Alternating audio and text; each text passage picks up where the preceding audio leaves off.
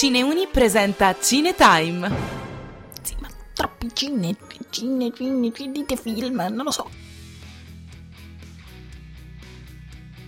Amici di Cineuni, bentornati allo speciale sulla mostra del cinema di Venezia. Io sono Virginia Revolti e oggi parleremo di un film che si presenta come un continuum di scene mozzafiato, di dramma e di azione, una storia da brividi. Il titolo è Stolen e vi posso assicurare che regala emozioni intense allo stesso tempo denunciando delle situazioni di attualità che vengono messe in risalto sia dalla bravura del cast che da una sceneggiatura ben scritta che non lascia nulla al caso.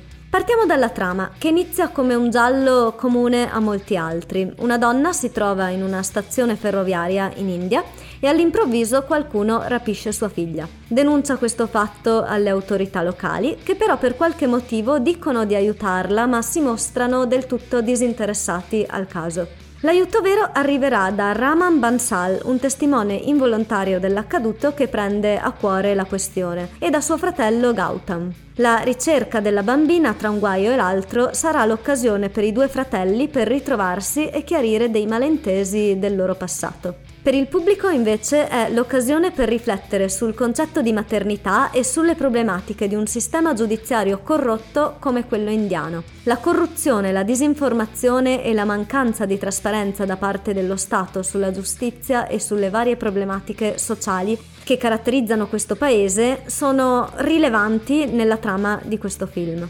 Il regista e sceneggiatore Karan Teipal e gli altri due sceneggiatori Agad Bum e Gaurav Dingara sono riusciti a mostrare sul grande schermo l'indifferenza di una società che, anche a fronte del dramma di una madre che perde la figlia, non si meraviglia più e non si cura della sua sofferenza. E questo non solo a causa della corruzione che riguarda solo alcune delle persone direttamente e indirettamente coinvolte, ma anche per abitudine. Una delle denunce del film Stolen, infatti, è anche il fatto che in India moltissimi bambini ogni giorno giorno scompaiono e nessuno viene più a conoscenza della loro sorte. Il film dura 94 minuti e a tratti può sembrare lento e un po' ripetitivo. Io credo però che anche queste due caratteristiche siano coerenti con le scelte della trama, perché aiutano lo spettatore a provare empatia per i personaggi, mostrando da vicino l'angoscia data da un sistema sociale e politico instabile, dove l'unica certezza è che i problemi non finiscono mai e possono ripetersi all'infinito.